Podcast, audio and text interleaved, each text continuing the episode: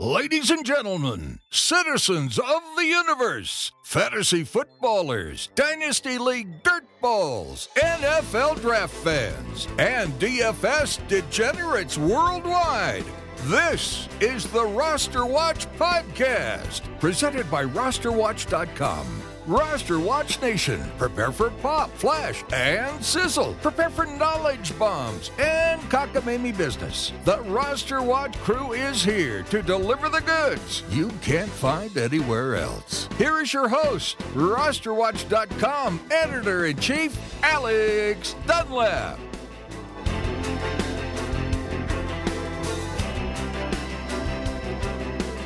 Ladies and gentlemen, Roster Watch Nation, welcome back to the epic Roster Watch podcast brought to you by rosterwatch.com.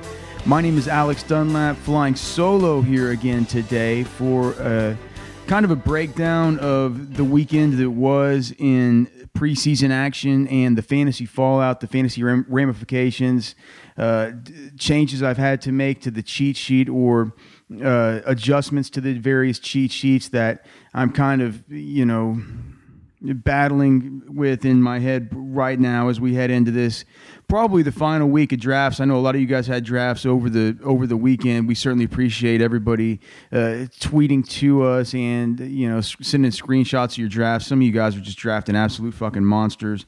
Um, we love seeing it, and we can't thank you guys enough for your support. Being pro members at RosterWatch.com. Just a couple of quick notes before we get into the game by game breakdown. Um, Byron Lambert, co founder Byron Lambert, once again on the road for all of Roster Watch Nation. He is taking in camps uh, today as we record this. Uh, this uh, early Monday morning. Um, he'll be at, in Miami Dolphins camp for the next two days. Then after that, going to Jacksonville Jaguars camp, where it's perfect timing because Leonard Fournette is now back at practice as of Monday morning. So uh, get to get our eyes on the man child. Leonard Fournette, see how those situations are shaking out there in Miami and Jacksonville. We're hoping to get him up to Panthers camp uh, following those two stops. Certainly get a podcast with him at some point this week, uh, breaking down at least the Florida leg of that um, of that trip, and possibly one after Dolphins and one after Jaguars. So uh, keep you know keep tuned in for that. Make sure you're subscribed here to the podcast while I'm talking about subscribing to the podcast, I'd also ask you guys, please, please, please give the podcast a five star rating and review in iTunes uh, if you appreciate it and you like what we do here with it. If you want us to keep doing it once the fantasy season starts, we're guys, we're about to have to turn, we're about to have to turn our our focus to to week one. It's as as crazy as it is, you know, get us start getting our week one rankings in, uh, get things loaded up into the DFS optimizer, the or the new Hyper DFS that you guys are going to absolutely love. This thing is awesome. It's supercharged and it is addictive. Uh, so you know, even more so than it was last year whenever it was in beta for all you guys. So certainly happy to roll that out. But if you guys want us to keep on doing these podcasts during the season whenever our time is at an absolute premium we want to maybe do them for uh, on tuesdays for like waiver wire podcasts to let you guys know what where we're looking what we're looking to do on waivers where our priority needs to be a percentage of budgets etc let us know and the re- the way you can let us know is by giving us a good rating and a review in iTunes. Uh, I explained how to do it last week, and it was helpful in getting some people there to uh, give us the reviews. I have a feeling like it's kind of hard to figure. You know, if you're listening to this on your iPhone, you might not even know how to go and give a rating or review in iTunes. So here's how you do it: just right there in the app if you click on the bottom, there's the little search icon at the bottom right on on, on the little uh, toolbar there. You just click that, you, and on the search bar at the top, just type in roster watch. By the time you get to R O S T, it'll auto populate for you to say roster watch podcast. Click there on that, right? Um, eh, whenever the search auto populates to Roster Watch Podcast. Then a page will come up where it'll have a few episodes of the podcast, and then sort of in the bottom left, there will be an icon like a piece of album art that says RW like maniacal NFL analysis that's like the logo of this podcast, right?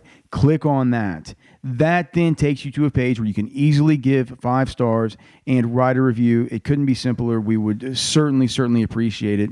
And then finally, uh, the best way to support the podcast is by going to rosterwatch.com, getting a pro membership. It costs less than a cheap cup of coffee. You get access to the cheat sheets that we're always talking about. You get access to all of our in season tools like the matchup tools, the waiver wire cheat sheets, snap counts, touches, and targets tool. Um, I'm forgetting it, like uh, the, the, the Vegas tool, uh, touchdown dependency, all of our proprietary metrics, all that stuff you get all season long to help you win a fantasy championship. You can get it with a pro membership at rosterwatch.com. It's cheap, it's easy, it costs less than a cheap cup of coffee. And most importantly, you're supporting this content.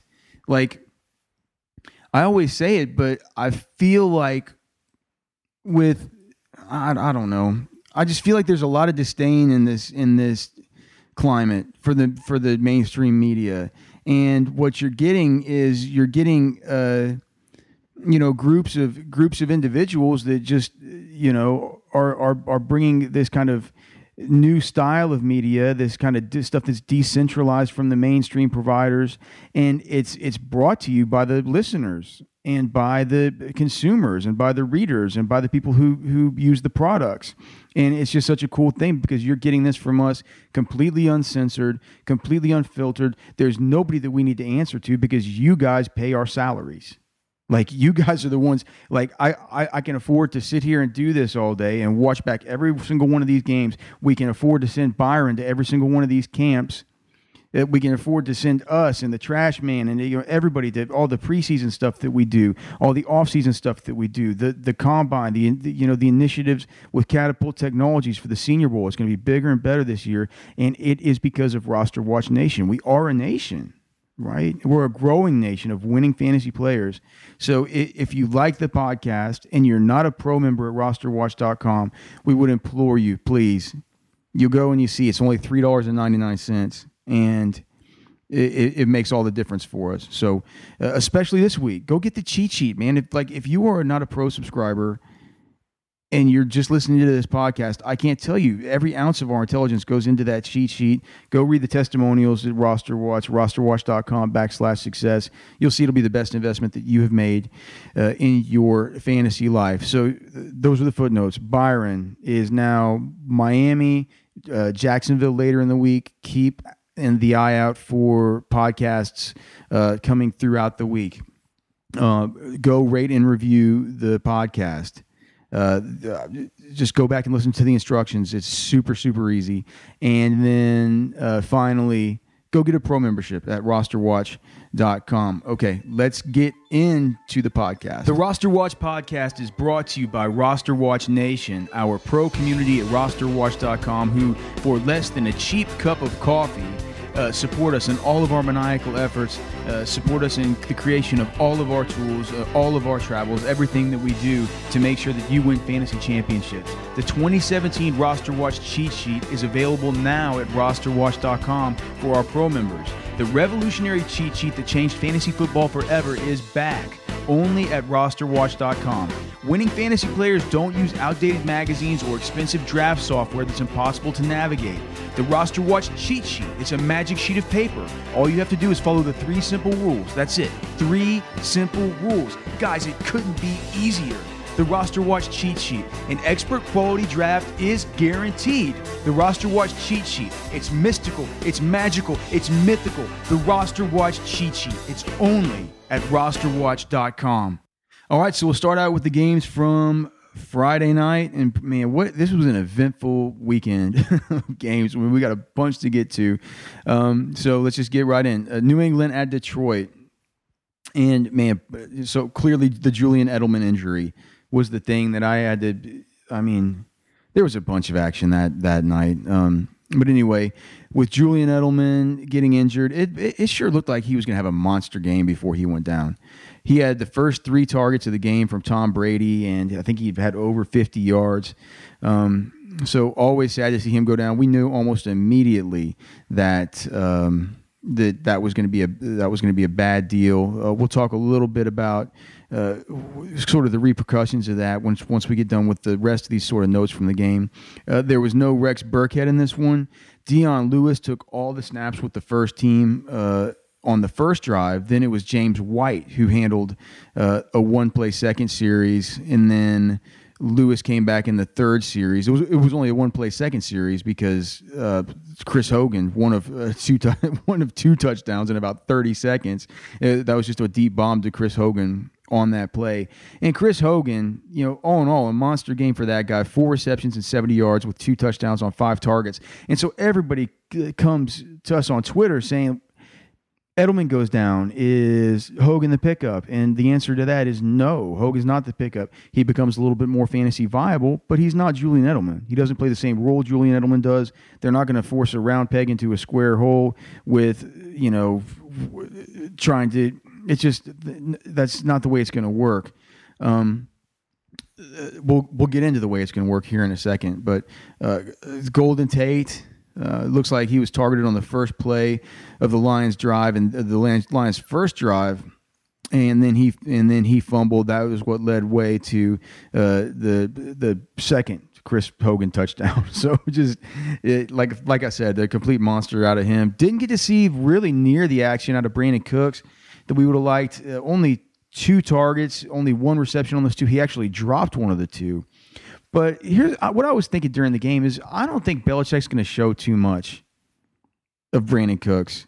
I think Brandin Cooks has a week one monster, and I think he's going to come from virtually out of nowhere. After having kind of in the preseason games, a kind of quiet preseason.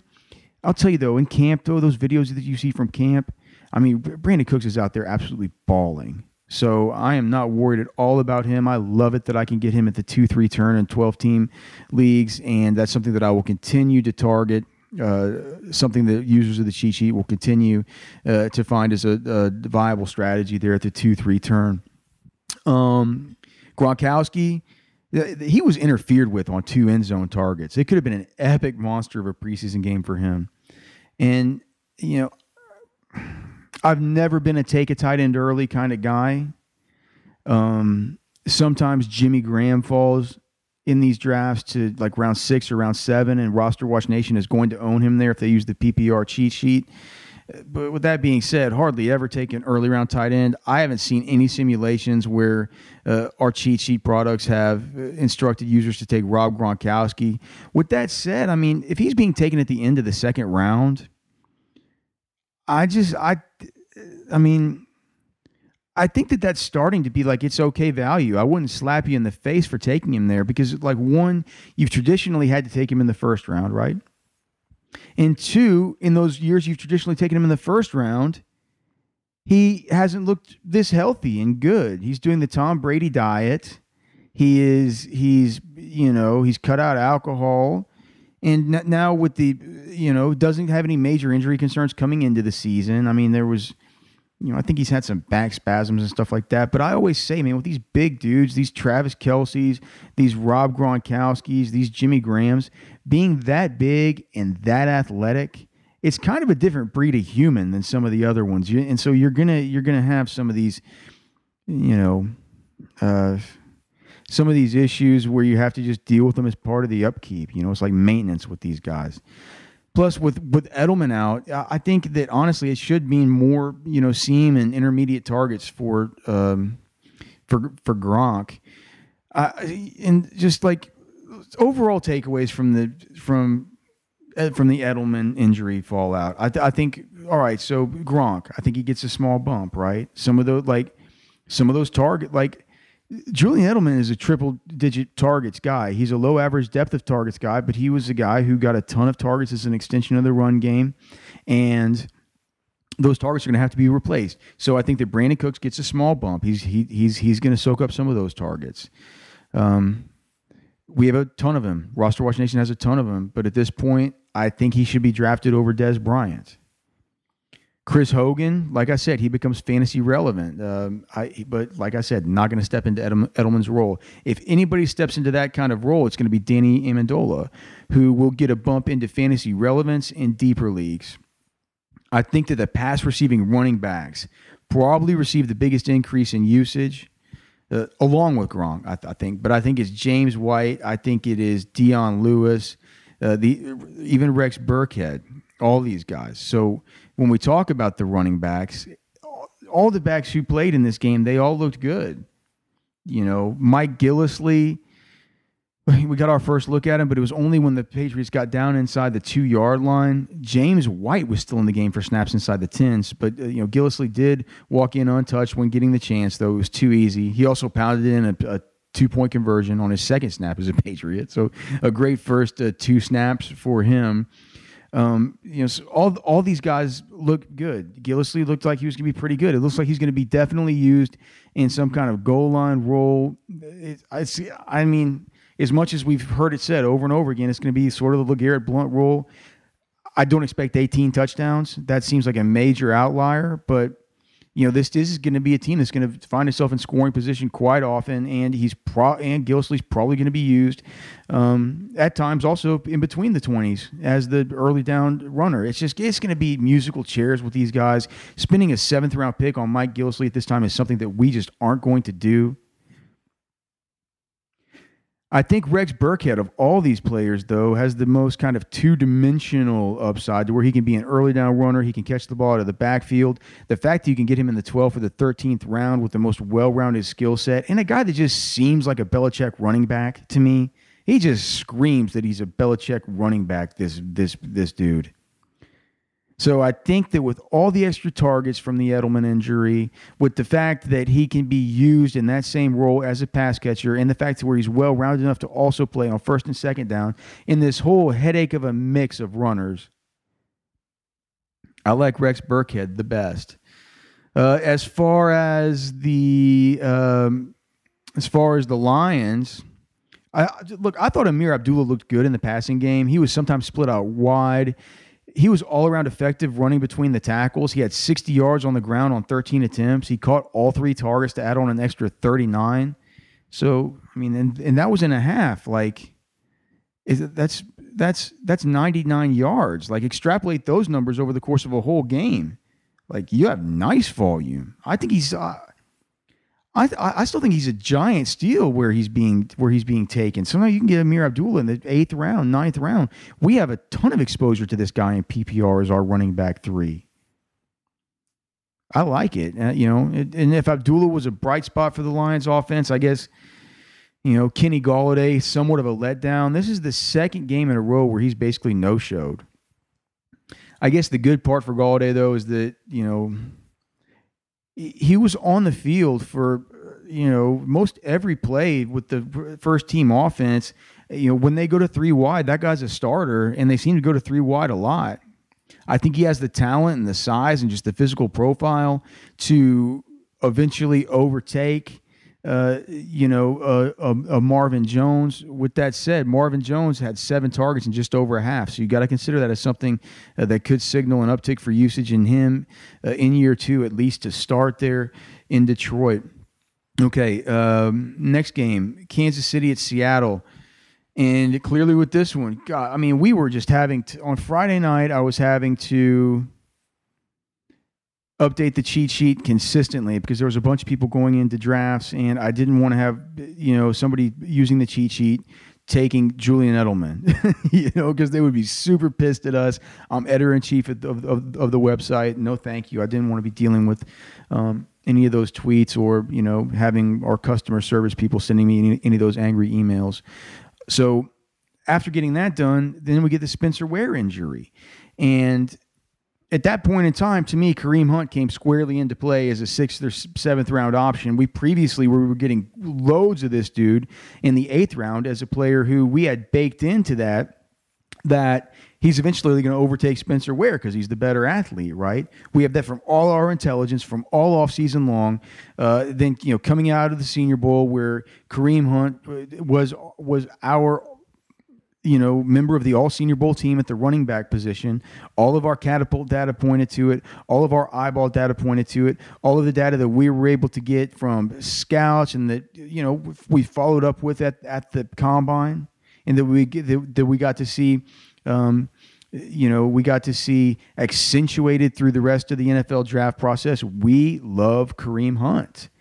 And the fact that he was eventually going to usurp Spencer Ware and become 1A in a 1A, 1B committee and what looked like it was going to be just a two to eight week absence for Spencer Ware, that was enough to where we say, look, we're going to get this guy in the you know, up to this guy in the early sixth round consideration. We're going to get ahead of this thing before people know what the hell they're doing. So we got a ton more of him in those drafts on uh, Friday and Saturday.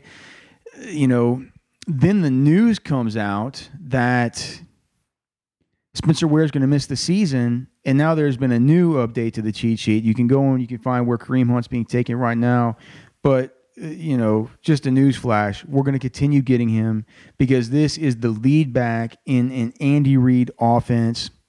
I think I, you know, I think that if you draft early in this week, I think you're going to be able to get him maybe in the fourth round.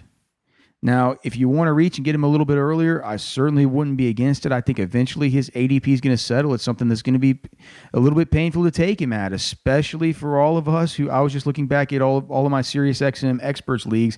I have that guy in every single draft that I've taken part in because I was getting him back in July in like the the 11th round and stuff.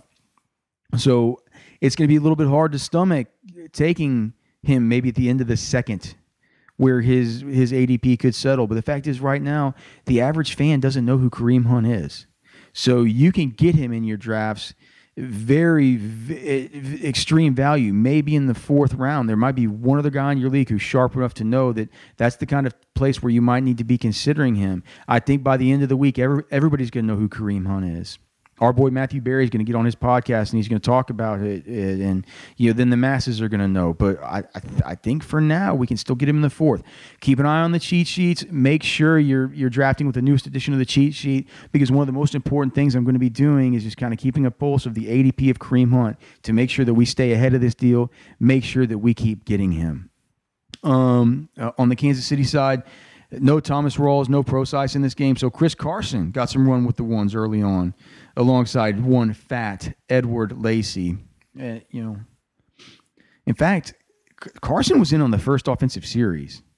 So I think just by the eyeball test alone, Chris Carson looks like the, even the more complete back than um, than Eddie Lacy. I know a lot of people were on him during the pre-draft process. I wasn't really on him as as much during the pre-draft process simply because he was a guy at Oklahoma State that I you know didn't pop off to me as somebody that could, you know does a lot of work covering Big 12 football. And he, also lost his job during the season. But hey that's that's all in the past. Um, he showed some really nice things this this preseason. Byron loved the way he looked at when he was up at Seattle camp. Um, he also looks really good in the receiving game. You know it looks like he has a more well-rounded skill set than Eddie Lacy who looks I mean, he looked all right. I, I, averaged just over five yards a carry in this game. I think he had four carries for 21 yards, but Chris Carson just looks better, and he's he's going to make this team. Uh, two receptions for 44 yards for Carson too. He's going to make this team, and one sneaky move that's just a weird kind of, you know, weird tangent here. But Alex Collins, is, as a result of Chris Chris Carson, I think Alex Collins is going to get waived and he's not going to clear waivers. I don't think they're going to be able to sneak him onto the practice squad there in Seattle. So Alex Collins maybe in Dynasty, a good sneaky pickup in case somebody does pick him up where he can be useful. I keep thinking the Baltimore Ravens because as we'll get to, Terrance West looks like shit. Uh, New York Giants at New York Jets. Matt Forte got the start. So good to see him healthy. But the Jets, god damn it, these Jets are pure fucking trash. Just trash. The first three series with Hacken with Hackenberg, they were one was a three and out, one was a safety, and one was a pick six. and I think it's worth noting that Bilal Powell, he didn't even enter the game until the fifth series. So Powell looks like the backup. He's being overdrafted in a terrible offense. The cheat sheet is only going to let you take him if he falls to you at extreme value. Uh, one redeeming thing, though, he did have a nice stat line in the receiving game. He had four receptions for 110 yards. That was thanks to an 85 yard scamper. But this is a committee, and it looks look, if he's healthy, Forte's the 1A. Like, why is he being drafted six rounds after Bilal Powell? Just because he's old? It's like, who cares if he's old? Everything about this offense sucks. It's like it sucks that Forte is old. It sucks that Bilal Powell can't get anything going behind what looks like not that good an offensive line. Like, all this sucks. If I'm going to take a part of this thing that sucks, give me the piece that sucks in the 12th round, who's actually the starter. Powell looks to be a nice change of pace plus, nothing more. On the Giants side, uh, Evan Engram got a lot of run with the first group. You know, he he was targeted three times by Eli, including one in the end zone he couldn't quite get to. You know, that could have to do with the fact that all the pass catching starters like Marshall, OBJ, all these guys were out, but still, I mean, I think Evan Engram could have an easier transition to playing tight end in the NFL simply because he doesn't he doesn't line up in line. He doesn't line up attached. So he doesn't have to get into all those meetings with the offensive line and learn all the blocking schemes and the protection aspects and all this stuff the same way that the typical tight ends do. He just he lines up flex stuff off the line of scrimmage. He's a big wide receiver.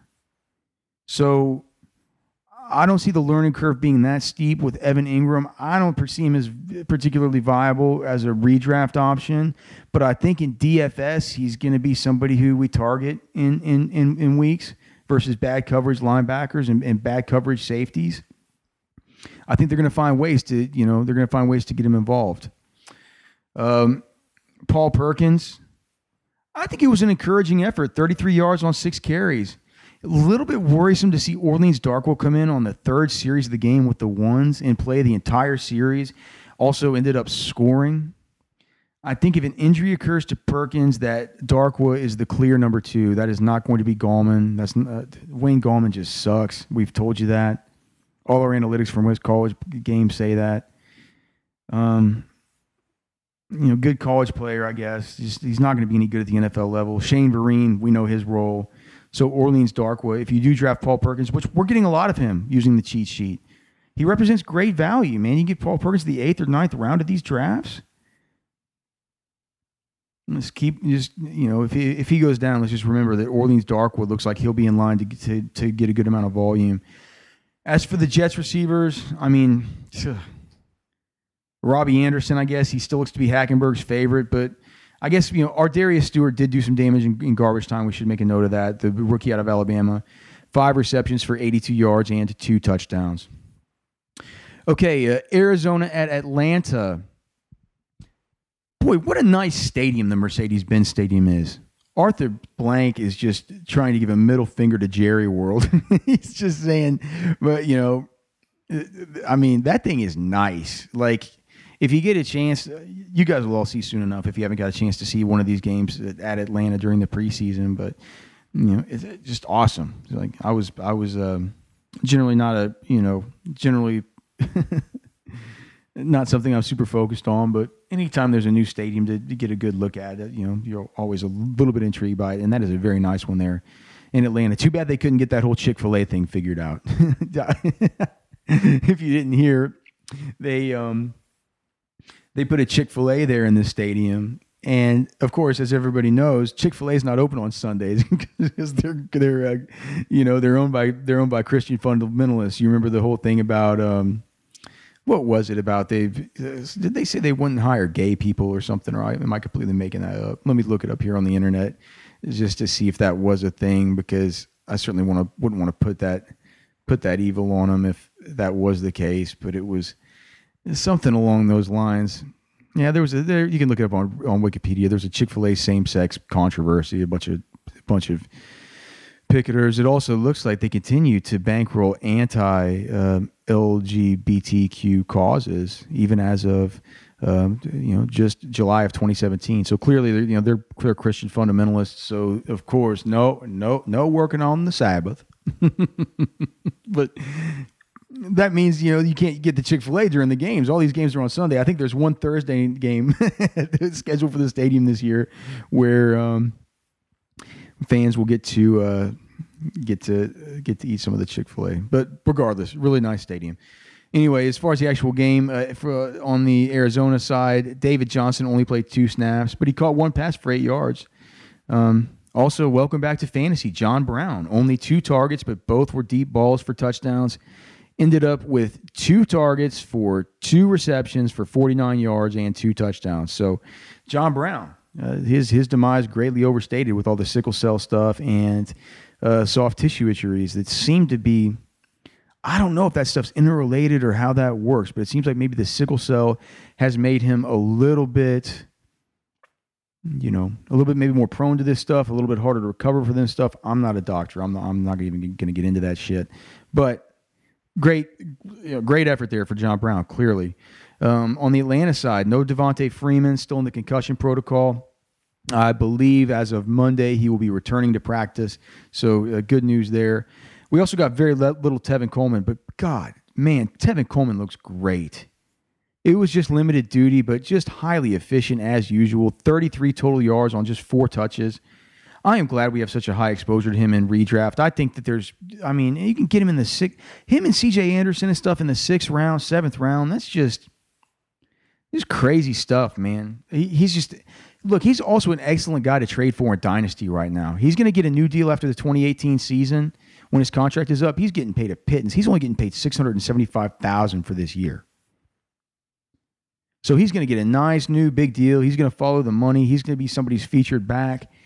And here's the thing concussions are sneakily starting to become a little bit of an issue with Devonta. I think he's had three in the last two seasons. If he gets another one this year, he's going to be he's going to miss significant time. So love, love, love me some Tevin Coleman. Love where I could take him in fantasy drafts uh, as uh, compared to Devonta Freeman. People worry about with Kyle Shanahan being gone, whether or not he's going to be schemed into the offense in quite the same way. All we've heard for, from throughout the and that's look. It's not like that. It's people fucking get at us on Twitter and say that, and I'm just like, dude. It's not like we haven't thought about that. It's not like you're the first idiot to think of this angle. We've been thinking about that since the combine, where we've addressed these guys. We've personally addressed members of that staff, not only in public forums, but in private forums. And they basically say, look, this thing's not broke. We're not going to fix it. We're going to keep getting Tevin Coleman involved with the same amount of volume uh, in this next year. That's, that's not a Kyle. It doesn't take a Kyle Shanahan genius to show that it works. Okay, Buffalo at Baltimore. Uh, no Flacco in this game. We did get assurances today from John Harbaugh that Flacco would be ready for week one. So that's certainly good because this passing attack is anemic at best with Ryan Mallett under center. And anyone drafting Jeremy Maclin, anybody drafting Mike Wallace, etc., like they say Flacco's going to be back, but you should have backup plans for fantasy use in week one or for however many weeks until Flacco returns. We were told at the beginning this was only going to be a one week deal for Joe Flacco. So have backup plans in mind. Um, Terrance West looks no good. He just can't get anything going. He looks like a fatty just a fat little boy, fatter, you know, just a little fat boy, a butterball. He looks fatter than ever this year. Not as fat as Eddie Lacy, but just he looks like he's put on too much weight or something. I don't know. No vision, no burst. I want no part of him in any format. Uh, you know, I'm almost interested to see how Woodhead looks because I'm not thrilled about Buck Allen either. Now the kid Smoke Mizzell He's intriguing as a pass catching option himself. He had a team leading six targets for 54 yards and a touchdown in this game. He was mixed in some with the ones in a Woodhead like role. I just wonder is there room for two of these guys once Woodhead gets back? And when is Woodhead getting back? And Woodhead's old, and Woodhead is always hurt. So Smoke is a guy that they might keep on the team, just a name to file away. Smoke Mizzell. I don't know if he's into some on the practice squad, anything like that, but he's the kind of guy where in DFS in Week Nine or something, if Woodhead's hurt, uh, just you know, he's a guy who we need to know. He's a little bit taller than Woodhead. I think he's five foot ten to Woodhead's five foot seven, five foot eight, but he's also a little bit lighter than Woodhead. Uh, Woodhead's more like a one ninety five type guy, 200 pound type guy. I think Smoke's more like a 185, 190 type guy. But dude, he's a guy who looks good with the ball in his hands. So Smoke Mizzell, we'll keep an eye on him. Uh, Tyrod Taylor was concussed early on a play that I didn't think it looked like he was hit in the head, but then when you watch back, you saw he hit his hit the back of his head on the on the ground. So it's and it's sometimes those those you know it's those plays that don't look like they're that bad that end up being kind of bad. So hope for the best for Tyrod. Uh, mentioned it last week. It looks like Charles Clay is going to get a, a, big increase in targets with Watkins gone. He had seven, seven more targets in this game uh, versus the Ravens, and that was just in limited action. So I think Charles Clay is going to be viable at the back end of your drafts as a guy you take as your tight end too. If you you know if if, if you wait and take a tight end late, um, you know if you're worried about Eric Ebron being available for week one, I think that Charles Clay represents a, a fine fill in for that week. I think to start the season, he's going to get a good amount of volume. Uh, speaking of volume in that, uh, Buffalo Bills passing attack, all roster, all Senior Bowl team, uh, all, all, I guess what, member of the roster watch, all Senior Bowl team. Uh, Zay Jones led the Bills in targets with eight. Look, he's the new number one there. I've told you it all along. I cannot believe these fucking frauds and these charlatans that act like they're industry experts tell you it's going to be Jordan goddamn Matthews. Look, I have been, I've, I've seen both of these guys with my own two eyes for weeks of practices. I've seen, you know, their their both of their combines. I think we no, we didn't go to either of those. Did we go to Matthews's pro day? No, we, we didn't. We didn't go to that Vanderbilt pro day. But look, I've seen a ton of the both of these guys. Anybody that says that Jordan Matthews is going to come in and be a number one on any offense over, over Zay Jones just doesn't know what they're talking about. So and and that's so it's just the my best advice is don't listen to anybody who who tells you that. Cleveland Browns at Tampa Bay Buccaneers. A little bit to unpack with this. When Quizz Rogers started the game, as it was a dress rehearsal, and I guess you know Martin won't be available for Week One. And, you know he couldn't get anything going. And I, look, I stand by the idea that he poses no threat to Martin's job while Martin serves his three-game suspension. Martin remains a steal, an absolute steal in the ninth round of PPR drafts. Roster Watch Nation will own him at a 100% clip if you can get him there in the ninth round. It's just it's a no-brainer. It's an insta call it is an absolute yes, like an insta click on a trade. It's like, you know, that deal when you get a trade offer and you just don't even need to think about it. You just click it. That's how Martin is in the ninth round of PPR drafts. Uh, also on the Buck side, once again, Cameron Brate with three times the targets of OJ Howard. Cameron Brate targeted six times. OJ Howard targeted twice. Look, I still love Howard in Dynasty, but I've been telling you now for three weeks that Brate's going to outshine OJ Howard this year in redraft. That's just the way it looks like it's going to be. Um, with with that said, I still think OJ Howard's worth a top six to seven pick in in uh, dynasty rookie drafts. DeShone Kizer, new starting quarterback for the Cleveland Browns, as it was announced after this game. You know, he he had his ups and downs, but the big fantasy takeaway was Corey Coleman. He was targeted eight times in this game. He made some sick Odell Beckham like catches, the same catches we fell in love with during his pre draft process. I mean, for a guy you can target as your wide receiver five, he has immense upside as as what appears to be Kizer's favorite target. Uh, bad news for Kenny Britt, but great news for Corey Coleman. Corey Coleman is by far his favorite target.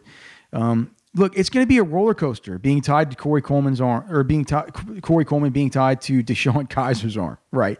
It would be a definite roller coaster being tied to Corey Coleman's arm. But for Corey Coleman being tied to DeShone Kizer's arm, it's going to be a, a, a, roller coaster. But it's a better connection than you could have ever imagined with Brock Osweiler. That guy just sucks, you know. So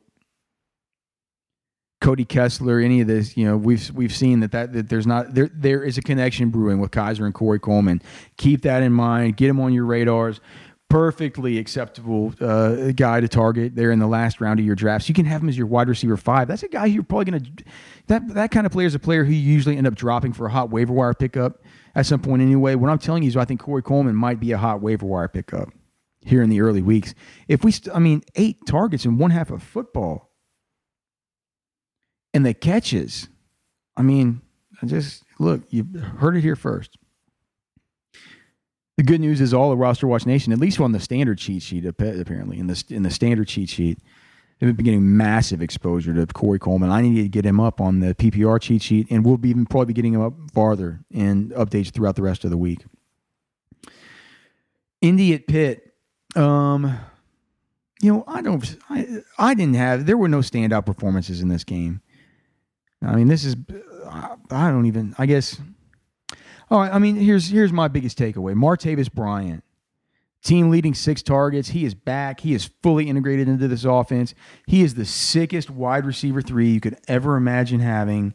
And if you're using the PPR cheat sheet, you are getting him at an unbelievably high clip. They're at the you know round five, round six turn, and it just feels so so sick to put Martavis Bryant into your wide receiver three or your flex because he looks like a giant fucking alien from outer space that is as fast as a deer and as tall as AJ Green with fingertips like a Martian.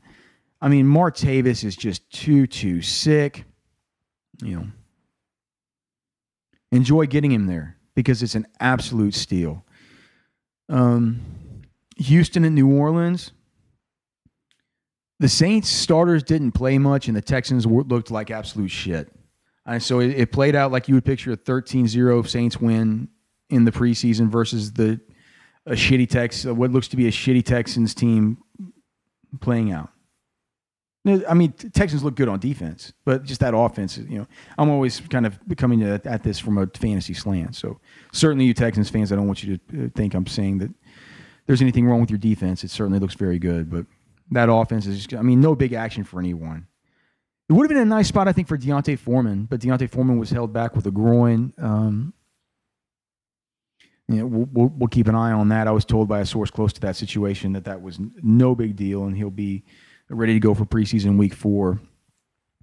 If you wanted to get a first look at Mark Ingram or AP, neither of those guys did much. Ingram started the game, but AP came in on the second series. Neither stayed in action for long. Um, Adrian Peterson had six carries for 15 yards and one reception on one target for minus one yard. Ingram had four carries for nine yards and caught two of three targets for 11 yards. There was no Alvin Kamara in this game. And I think what you just saw is that, you know, Mark Ingram's going to be in one series, AP is going to be in the one series. I don't know how to split the difference on this thing, except I want the guy who I can take later, which is Adrian Peterson. And I'm fine taking him as a, a guy who I can maybe think of to start out the season as a rotational flex option as part of a, a larger kind of running back core, um, like a platoon flex kind of deal, where it's like maybe I can play the matchups, get AP in there one week, get Paul Perkins in there one week, get something like an Ameer Abdullah or a Theo Riddick in there one week. I'm totally fine with that approach. I do not want to depend on Adrian Peterson as one of my top two options, though, at the running back position. Certainly don't want to depend on, on Mark Ingram in, in that capacity either. And where you're having to take Mark Ingram in the fifth round right now, it's highly likely that you're going to have to be depending on him at that capacity or depending on him in that capacity. I simply am not comfortable with it at this time. Let's see. Uh, Oakland at Dallas. Marshawn Lynch, beast mode. Uh, got to see him in action. Only two carries on nine snaps. Look, there's no need to wear that guy out in the preseason it's hard to see how good he looks on such a limited sample, but he he was running pretty hard. He looked right at home in that Raiders jersey. Looked good catching the football uh, as, as as well. So uh, great to see beast mode out there, even if it was only nine snaps, two series, whatever. Zeke with some preseason action. He only played 17 snaps himself. Just like beast mode, nothing too notable. Both of these guys only averaged about three yards per carry in early duty. Um, Darren McFadden, even fewer snaps than Zeke, but he's the clear number two right? Zeke comes in, only plays a few snaps, 17 snaps, and McFadden comes in, only plays 11 snaps, and they put him on bubble, put put him in bubble wrap, get him on ice.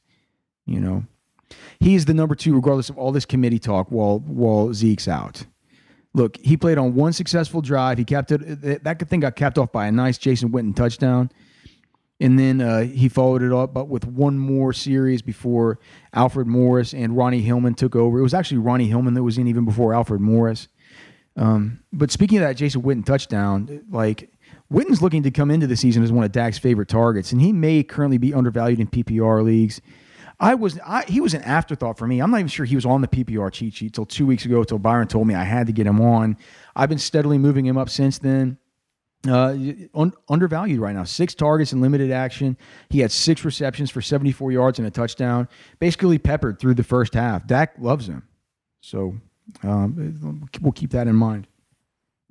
Quiet game for Michael Crabtree, but a very encouraging one for Amari Cooper. He's showing he still has a lot of chemistry with Derek Carr despite missing so much camp. I don't think he has the chemistry that Crabtree does. Uh, still, Cooper led the Raiders in targets. He had six in limited action. He hauled in four of those for 78 yards and a long touchdown. Now, I, note I did say a long touchdown we can still expect Crabtree and Cooper to alternate big games, but what we do know and we know this from sources very close to that that team uh, from the training camp tour, and also just from previous conversations. Crabtree is still the much preferred option in contested catch situations and and in the red zone. So uh, look, it's it's it's not going to be anything where Cooper automatically now starts getting peppered with end zone and red zone targets. That is very, very, very much still Crabtree's world. With that said, that's a situational thing, and we don't like depending on situational things in fantasy football because it's basically impossible to peg situationally what's going to happen on a you know on a week to week basis in these games that are you know standalone events. All right, uh, Chargers at L.A. Rams. So I guess you know L.A. at L.A. Um, Todd Gurley was a healthy scratch, so th- there's no need to give that guy any more abuse. He's about to get a ton of volume. Uh, uh Texas ex Texas Longhorn Malcolm Brown filled in. He's actually Malcolm Brown. He's going to be a very high efficiency yield handcuff to Todd Gurley. Um, looks pretty good too. Uh, if if if if Todd Gurley were to get injured, um, Malcolm Brown would be in you know front end RB two consideration on a week to week basis. So just you know something to keep in mind there. Uh, on the Charger side, the first play of the game was designed to get the ball in Keenan Allen's hands just ASAP. Look, expect the Chargers to go to Keenan Allen early and often. He may be Roster Watch Nation's most owned player in PPR this year. Very limited duty. He had five targets from Philip Rivers. I mean, it's going to be a target monster. And speaking of Rivers, just a great start and an early exit from the guy. You don't have to see much from from this dude. Six for six for 85 yards and a touchdown. He's been a top 10 fantasy quarterback over the last four seasons. Like he's going to be again in this season. His weapons in 2016 are as good as ever, and the offensive line is somewhat improved. I have no idea how he keeps going in the 13th round of fantasy drafts like he is scraps. Like, what are people doing? Why is like, I don't even, I don't even get it. Uh, as we've been saying, I think the Chargers, this is a sneaky defense, these Chargers for fantasy. They have elite corners. They have one of the NFL's best young pass rushers in Joey Bosa. Joey Bosa had a strip sack on Jared Goff that Melvin Ingram picked up and ran for a long touchdown. Melvin Ingram, no slouch himself. Melvin Ingram, who at the Senior Bowl would walk around in the hotel, jump up in the air and do backflips. it's like that's an that's an athletic group. They have great young inside linebackers. Like look, I think Pittsburgh is a great defense to target in, in the final, um, the second to last round of your draft, just because of their starting schedule. But I think the LA Chargers are going overlooked as a team that you might be able to just pick up and play every week. In contrast to how sharp Rivers looked, Goff sputtered in this dress rehearsal week of the preseason, which is kind of discouraging coming off that week two performance, it looked like, you know, it was Jared Goff Montana. There's Jared Goff Marino. But look, I mean, I think he showed in that one that he turned, you know, he he turned a, a corner along with, with, the rest of that offense in Sean McVay. It's like, kind of like we were talking about DeShone Kizer earlier in the Corey Coleman deal, like being attached to DeShone Kizer's arm, what that does for Corey Coleman. I think that owners of Rams players in fantasy are going to have to get used to the fact that they're going to have to deal with some week to week variance. I, I, I, I still think it's safe to say the team should improve as a whole through those growing pains. I'm fine taking players like Todd Gurley. I'm fine taking Sammy Watkins if he falls at what eh, I mean. If you can get Sammy Watkins in the sixth round of your as your, your draft as your wide receiver three, I think it's fine. I love taking Cooper Kupp in the final round of my drafts before my kickers and defenses. I'm fine with all of this stuff. I just, I, you know, I, I, I, want listeners to understand, and I want you know members of Roster Watch Nation to understand that, you know, this this this Rams offense, while improving, is going to come with some ups and downs. You know, Green Bay at Denver. I, I mean, what can we take away from this? There's not too many players I'm interested in on the Broncos the offense outside of C.J. Anderson. I, I want no part of that passing game. I mean, we we've invested resources to be there and get our eyes on this thing. It sucks. The Packers didn't play for long. Um, Jamaal Williams, you know, rookie Jamaal Williams for the Packers, he, he continues to look underwhelming in the run game. He had 1.3 uh, yards per carry in this one, but he did catch three targets for 46 yards. So keep that in mind. A little, maybe a little underrated aspect of Jamaal Williams' skill set. Still, Ty Montgomery, on the other hand, looked excellent as a runner between the tackles. Versus a stiff defense too. The Denver Broncos. It was it was a small you know three carry sample, but ten point three yards per carry and a touchdown. So Ty Montgomery is I, I'm I'm not buying Jamaal Williams coming in there and taking over his job anytime soon. Uh, another Jamaal, Jamaal Charles. Doesn't quite look like vintage Jamaal Charles, but he looks like a version of it. And Byron was white from Broncos camp. He says, man, like when this guy gets healthy and he gets some pads on, he's going to be fantasy relevant. I don't think he's likely to bite into too much early down work from CJ Anderson. But all this talk of Jamaal Charles being done and him possibly being cut, like all this, like that seems silly now. He looks good. So Jamaal Charles still back on now back on the redraft radar, I think. In those very late rounds, you can get him for free. Once again, another guy, another option with that last round before you take kickers and defense. I think it's perfectly viable. This was a very um, very very promising start from Jamaal Charles. He certainly cer- certainly looked spry out there, looked good. Not quite vintage JC, but I mean something like vintage JC. So we just we'll keep an eye on that. And then Trevor Siemian, he seems to like Emmanuel Sanders. He targeted him eight times, which I mean, definitely eyebrow raising. That's a monster number of targets, especially for uh, limited duty among the starters. But these aren't high value targets. This is a PP armed little Trevor Siemian. He was only able to haul in three of these things. So this Denver passing attack isn't anything we want any part of. As we've stated over and over and over again, let the other idiots in your league take Demaryius Thomas, take Emmanuel Sanders. Just you know, let them have that headache. Let them wish for 70 yards a week. Uh, Chicago at Tennessee. Look, this Titans offense hasn't really looked good all preseason. And so, what you know Mularkey did? He made them go into the fourth quarter in this one to try and get at least some positive things going before taking them out. Uh, Derrick Henry ended up getting a touchdown there in the first play of the fourth quarter. That was the last play in there with the starters. DeMarco Murray also getting some work in this game. I think not even looking like I think this is the year that Derrick Henry takes over for DeMarco Murray. He just looks like the better runner. I know that they paid DeMarco Murray more money, but uh, this is the kind of year that just seems like it's going to be that transition year for those guys. I still think DeMarco Murray's being a little bit overdrafted right now, and you can't get him outside of round six or round seven, where you can be taking bona fide starters in that exact same range. Mike Glennon and the Bears, on the other hand, they look decent to actually very good to start with a long, well executed drive.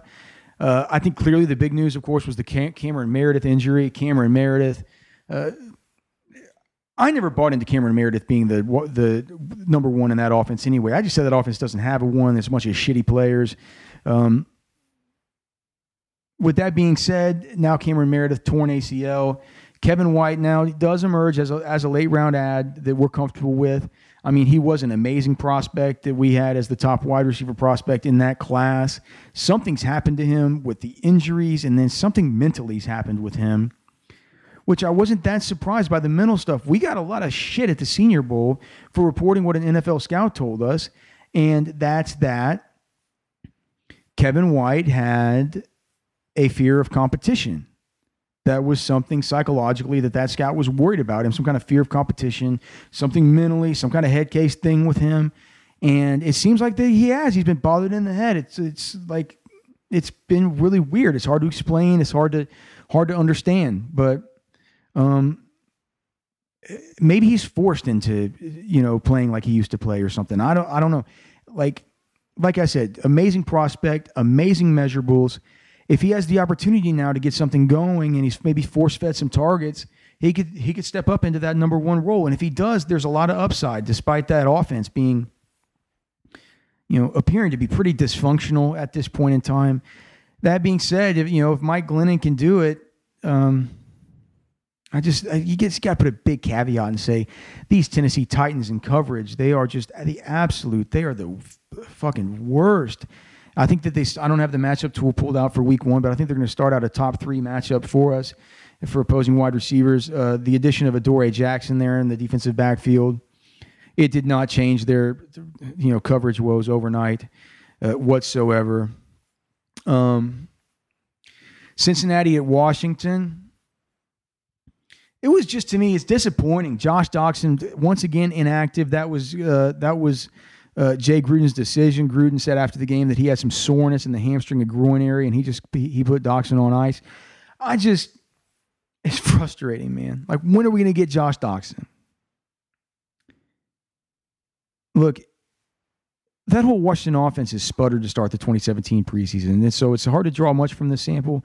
But I'm not. I mean, it sure doesn't seem like Terrelle Pryor showing any massive signs of having like a monster breakout year either.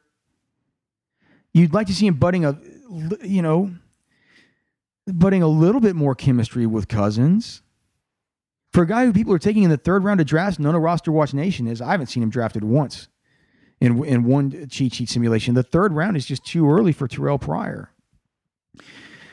Uh, I guess on the Bengals side, like look, AJ Green is AJ Green. I, I think what most people th- think about in this, or what they want to know about, is the running back situation. Look, Joe Mixon continues to look better than Jeremy Hill, but Jeremy Hill still starts. There was an injury to Jeremy Hill in this game, but it doesn't sound like anything serious. It's not going to hold Jeremy Hill out of week one, and Jeremy Hill is not going away. Mixon also fumbled in this game. He was mixed in with the ones along with Hill and Geo, but Mixon was the third back to enter the game. So my worries continue about Joe Mixon to start the season. I think he's going to take over as the season wears on. He's a guy that, as you watch the game, I was on Sirius XM radio yesterday as this game was playing out. I was screaming into the headphones, "You can't keep this guy off the field, you know, for too long. How long are they going to see before you can't you can't you can't keep this guy off the field for extended periods? They're going to see it. It's going to happen. But I'm worried about him to start the season. I just say, uh, you know, approach the beginning of the season. If Joe Mixon's one of your frontline guys, approach it with caution because I think there's going to be a lot of variance with how much playing time that he gets. I think by the time we get to week four or week five, it's going to be a lot more predictable. But until then, just you know, have some backup options in tow. And, and and be able to deploy those backup options, and possibly even in place of Joe Mixon, uh, um, de- de- depending on matchup and depending on what occurs with this Jeremy Hill injury situation. Finally, uh, Minnesota at San Francisco.